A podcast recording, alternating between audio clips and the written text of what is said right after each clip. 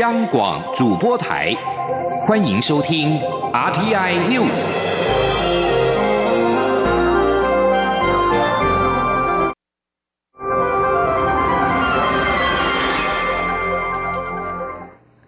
各位好，欢迎收听这节央广主播台提供给您的 RTI News。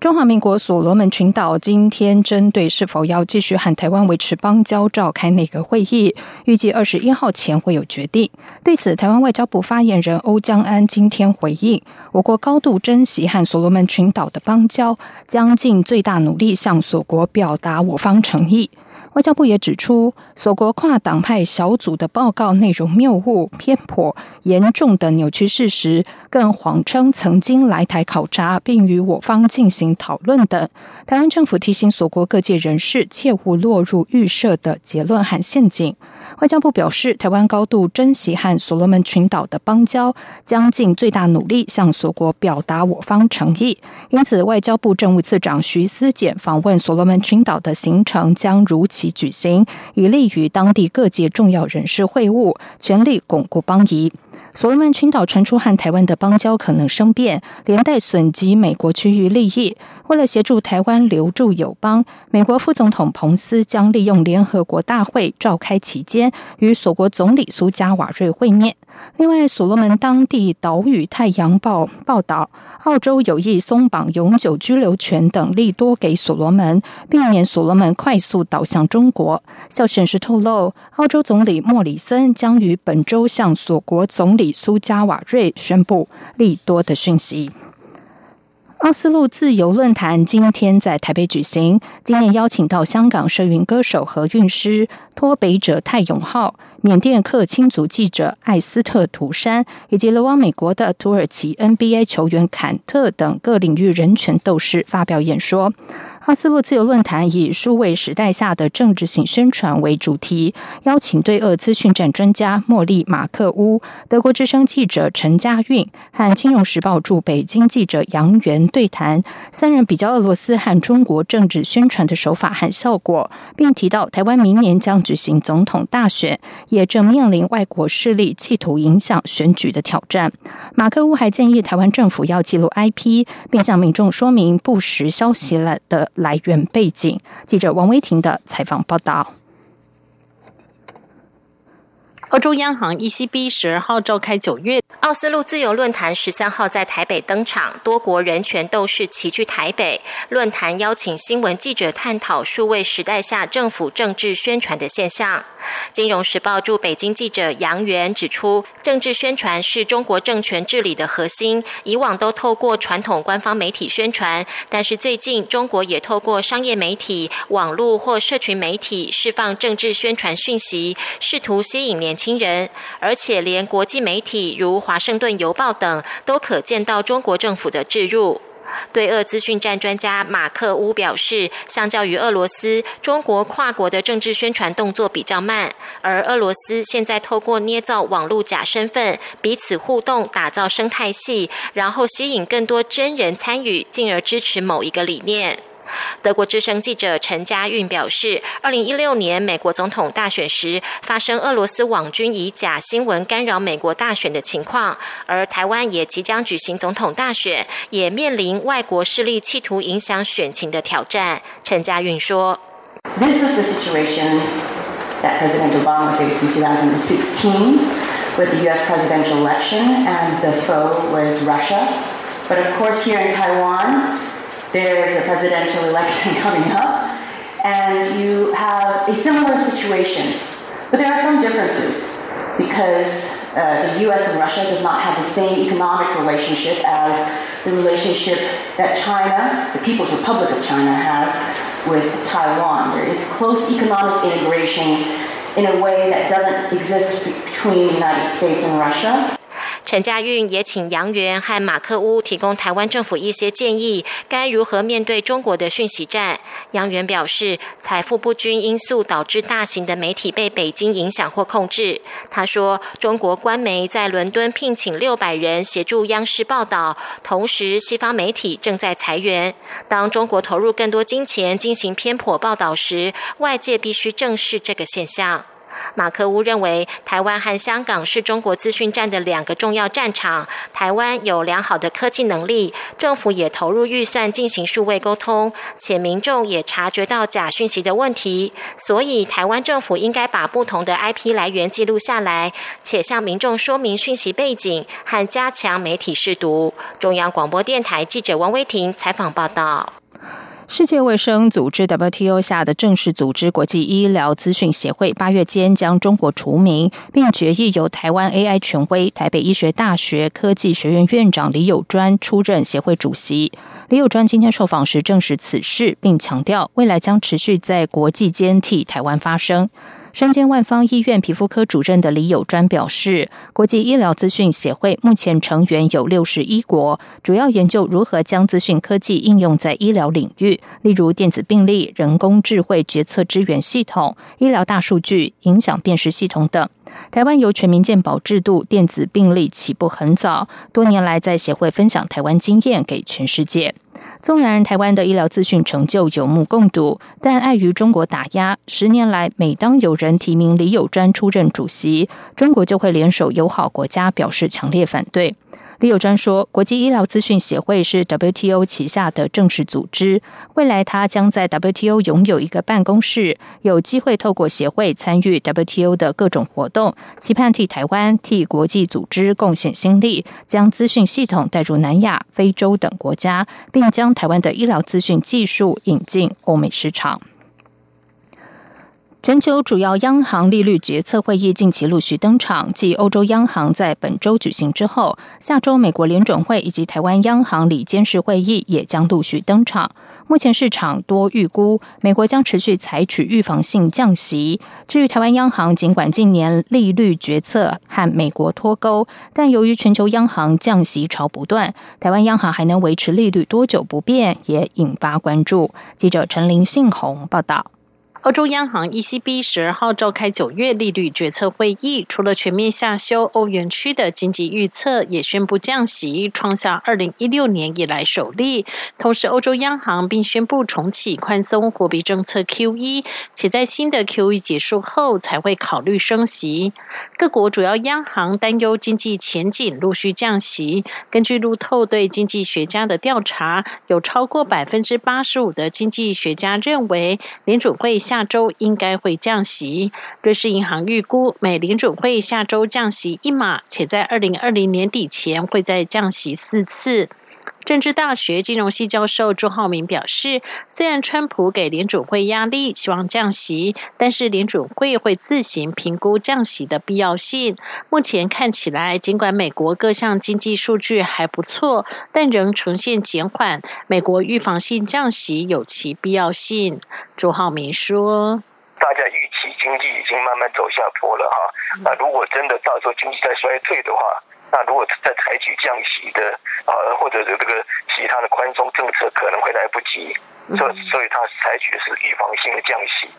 所以当然代表说目前经济当然经济这个还不在所谓衰退的这个迫在眉睫的危机了，但至少是代表说大家对未来经济的是走下滑是有这种看法。台湾央行则是在19号举行理监事会议，央行理事何库银董事长雷仲达表示，这几年台湾央行的利率决策会议已经和美国脱钩，过去美国升息，台湾也没有跟进，如今美国降息，台湾确实也不需要跟着走。台湾我觉得经济现在是朝正面在发展啦，但是有没有到已经要到降息？多样的考量啦，对，当然是看经济的情况，看通膨的情况，看大家那个对，还有当然也会参考一下国际的一个情况啦。学者也认为，台湾央行这次应该还不会降息，毕竟台湾经济虽然不好不坏，但还不至于到衰退的地步，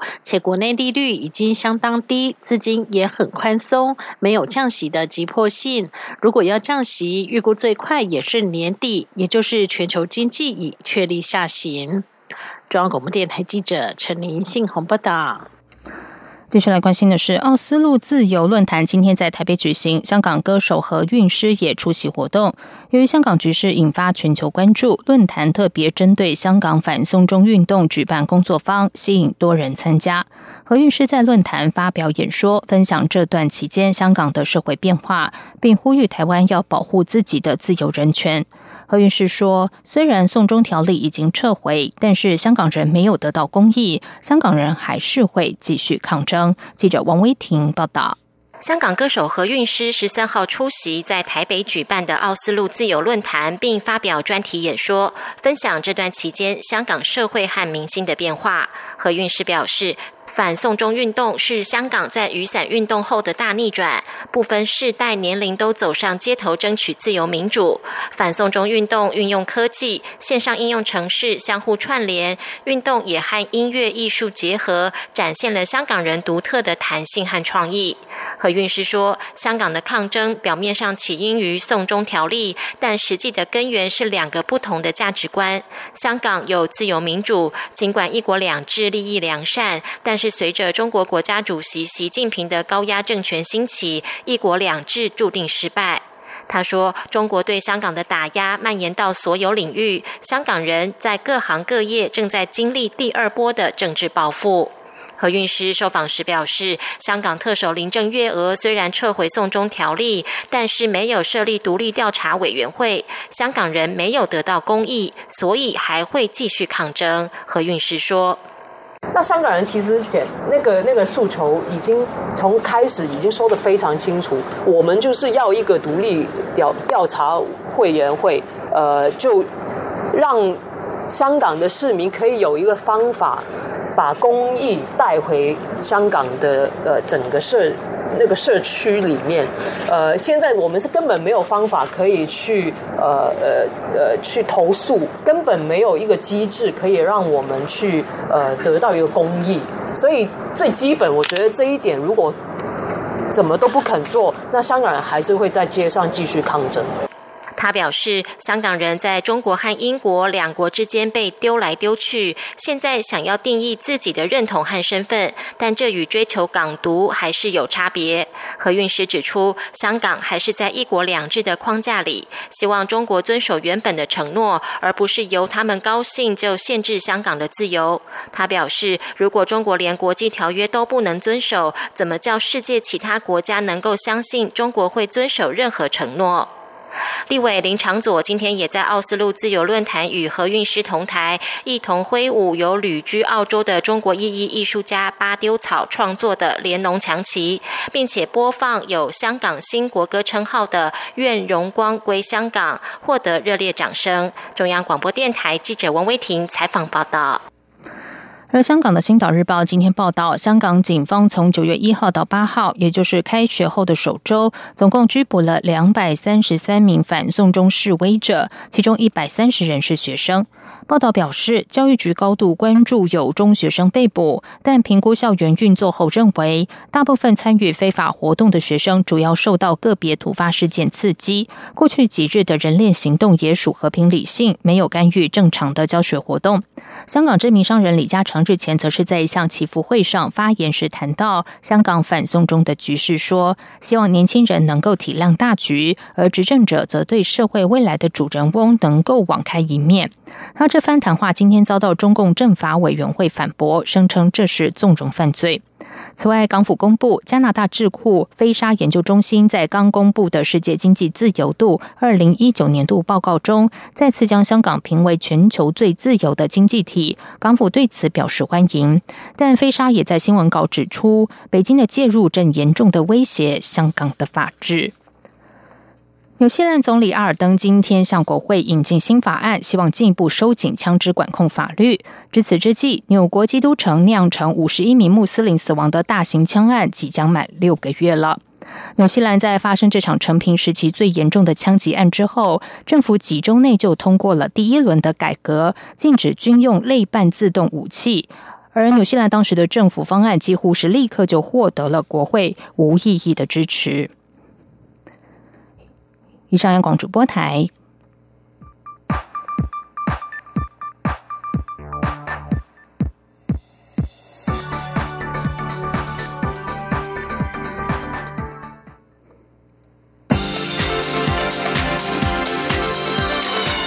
这里是中央广播电台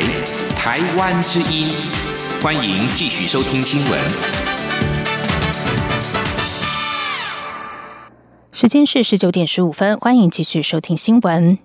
今天是中秋节，由于非洲猪瘟的疫情在亚洲国家蔓延，而国外制作的月饼肉馅大多含有猪肉，因此非洲猪瘟中央灾害应变中心日前特别宣导，千万不要将国外的肉制月饼带回国。根据防检局的统计，近期违规携带肉品入境的件数没有再大幅上升，但零星的案例仍然集中在国人。至于针对手提行李检查，目前仍然在动态检讨，有必要会再进一步扩大。记者陈林信宏报道。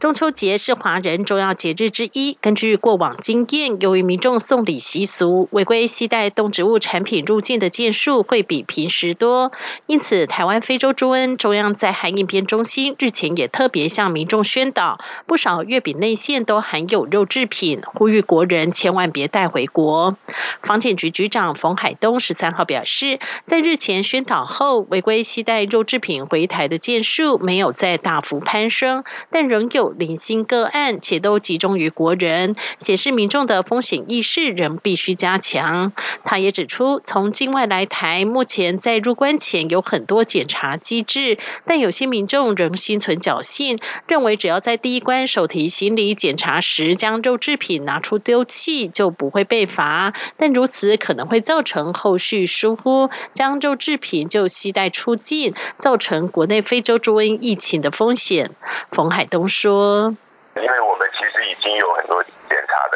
尤其像桃园机场已经有检查的机制，那前面那个手机行李的检查基本上那个部分还没有处罚嘛，就是把他们检查出来做一个宣导，他们就可以抛弃了。那真正被查出来的又被处分的，都是到出关的时候他还执意要走立宪，没有申报就要带东西出去才会被处分。财政部关务署也表示，近期查获不少国人携带含肉月饼入境遭罚的案例，其中有民众是从台湾带月饼出境，在国外没吃完又带回台湾入境，但没有申报且被抓到，一样得开罚新台币1万元罚锾。目前针对高风险地区旅客手提行李 X 光检查共有12个国家地区，防检局也表示，目前仍持续动态检讨，有任何最新疫情发展会再进一步扩大。中央广播电台记者陈林静宏报道。今天是中秋节，蔡英文总统化身为大厨，和电视节目主持人陈美凤在《美凤有约》节目上大展厨艺，做了道肉丝炒豆干。总统除了秀厨艺，也不忘行销台湾的猪肉，并强调台湾在非洲猪瘟的防疫有成，在台湾吃猪肉是一件很幸福的事。记者刘玉秋报道。蔡英文总统日前参访民视，关心台湾电视产业的发展，同时也拨空参加民视的招牌节目《美凤有约》的录影，与台湾最美丽的欧巴桑陈美凤同台秀厨艺。蔡总统在节目上穿上围裙，戴上手套，拿起菜刀切肉丝与豆干，做了道拿手菜肉丝炒豆干，架势十足，动作熟练，有如大厨一般。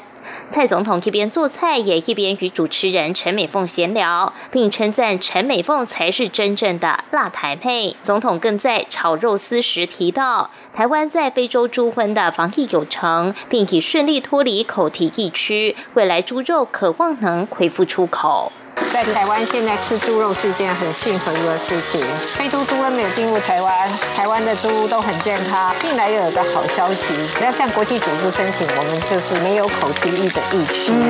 所以将来我们猪肉出口就有希望了。是的，人家都很用心的，在台湾的猪肉较好吃。好。超喜欢动物的蔡总统也与陈美凤的爱犬妞妞相见欢，并邀请妞妞改天和自己家里的3只大狗同乐。也提醒国人中秋节不要吃太多，要保持健康。难得与蔡总统同台，陈美凤有些紧张，一度在主持过程中品尝菜肴时不慎呛到而说不出话来。总统在一旁还贴心提醒她喝水，要陈美凤咳一下没关系，让陈美凤感到很温暖。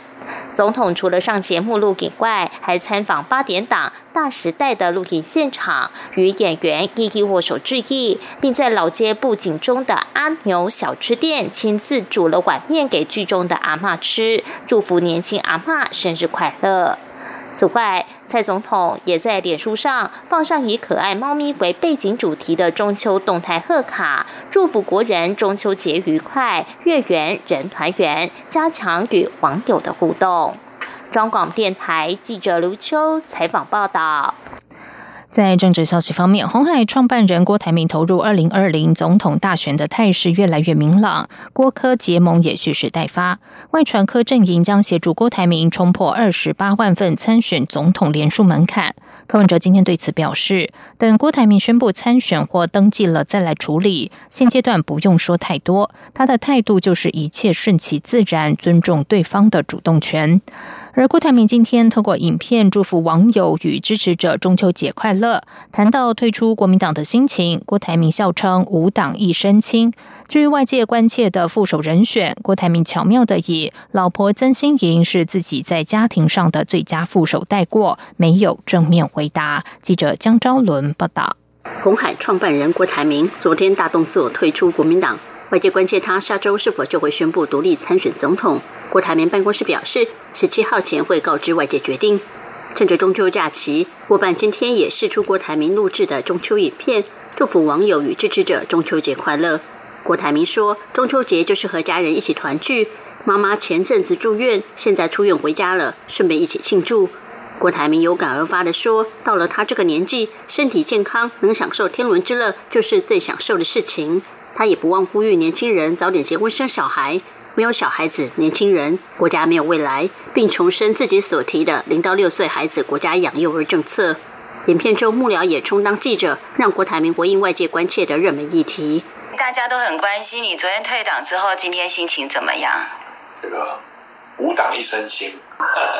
谈到搭档副手可能人选，郭台铭未正面回应，反而称赞其老婆曾心莹是他家庭上的最佳副手。你副手决定了吗？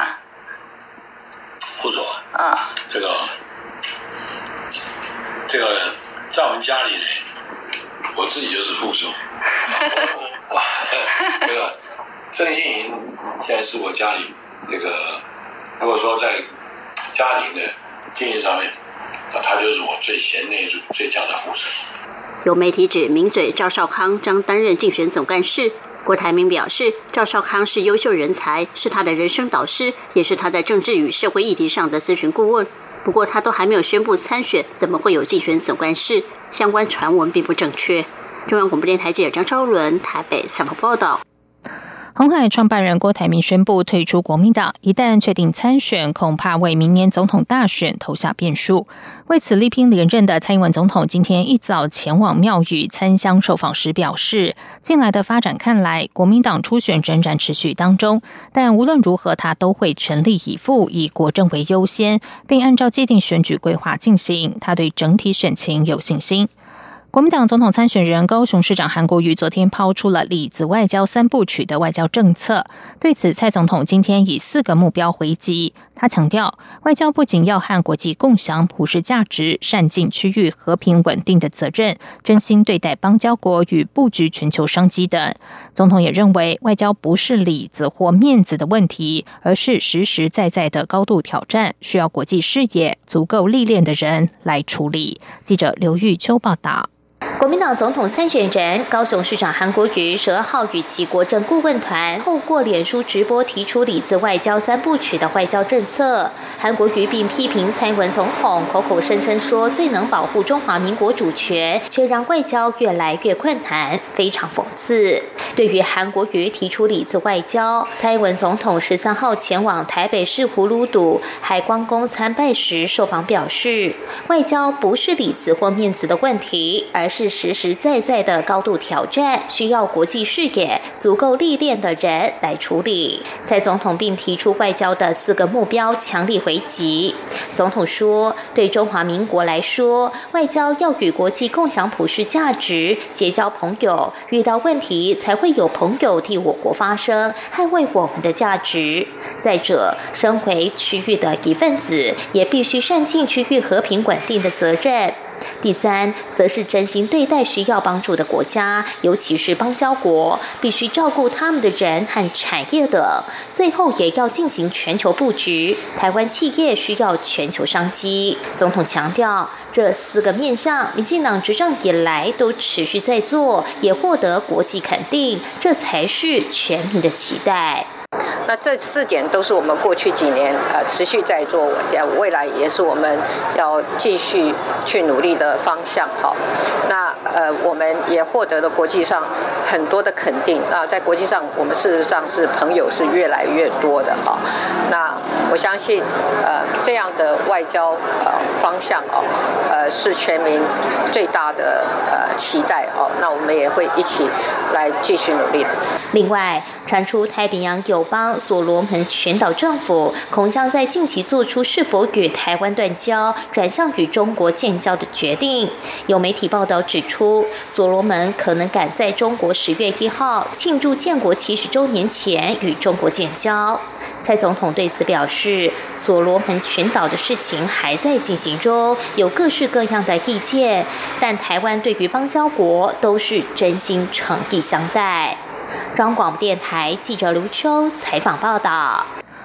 为了帮助弱势孩童填补成长空缺，蔡依林、凤小岳及体操王子李智凯等18位名人特别响应家福基金会用爱补位公益竞标活动。蔡依林更是趁今年生日适逢中秋假期，录制影片向粉丝喊话，希望大家省下为她庆生的钱，一起帮助更多需要帮助的孩子。记者江昭伦报道。为了帮助弱势贫困孩子自立，家福基金会今年再度举办用爱补位公益竞标活动，包括艺人凤小岳、曾之乔以及体操王子李智凯、棒球选手林志胜等名人都加入家福娃娃铺满签拍网络义卖行列。竞拍活动即日起到9月18号截止。担任家福基金会代言人的天后蔡依林也没有缺席，不止参与家福娃娃铺满签拍，还捐出她为家福拍摄无穷世代公益短片中的全套服饰参与义卖。由于今年生日适逢中秋假期，蔡依林也特别录制影片鼓励家福孩子，同时呼吁粉丝们，如果能将买礼物祝贺她生日快乐的钱省下来，一起帮助需要帮助的人，对她来说就是最棒最有意义的礼物。呼吁大家一起加入补位大队，成为捐助人。蔡依林说，他们的心驱动他们往前的那一种毅力，还有他们懂得珍惜，我觉得这会让他们在以后的路上成为非凡的人。希望可以有更多的补位大队在孩子学习的路上可以陪伴他们，然后给他们学习到更多可能他们意想不到的可能性。家福基金会表示，家福扶助的孩子中有将近70%是单亲家庭，有1成为隔代教养，也有不少家长因为残疾没有工作能力，经济困境影响小朋友课业学习与才能拓展的机会。本次竞标所得将全数用于家福无穷世代进化，填补弱势孩子的教育空缺。中央电台记者江昭伦台北采访报道。在外电消息方面，第29届搞笑诺贝尔奖得奖名单出炉，来自台湾的杨佩良和台裔美籍科学家胡立德携手团队研究为何袋熊排出方形的便便，再度拿下物理奖桂冠。主办单位的网站特别提到，这是搞笑诺贝尔奖第2次颁给杨佩良和胡立德，他们和另外2位同仁曾经在2015年赢得了搞笑诺贝尔奖的物理奖，当时是研究哺乳动物小便时间，提出21秒定律。法新社和英国卫报等媒体报道，其他得奖项目包括研究在意大利制作的披萨吃下肚能否防癌、自动换尿布机、测量孩童唾液量及瘙痒愉悦程度等等。美国麻塞诸塞州剑桥的哈佛大学12号举行颁奖典礼，有一群真正的诺贝尔奖得主颁奖，这次有4名的诺奖得主出席。主办单位说，设奖的目的是庆祝独特、表扬创意，并且激发民众对科学、医学还有科技的兴趣。以上新闻由张旭华编辑播报，这里是中央广播电台台湾之音。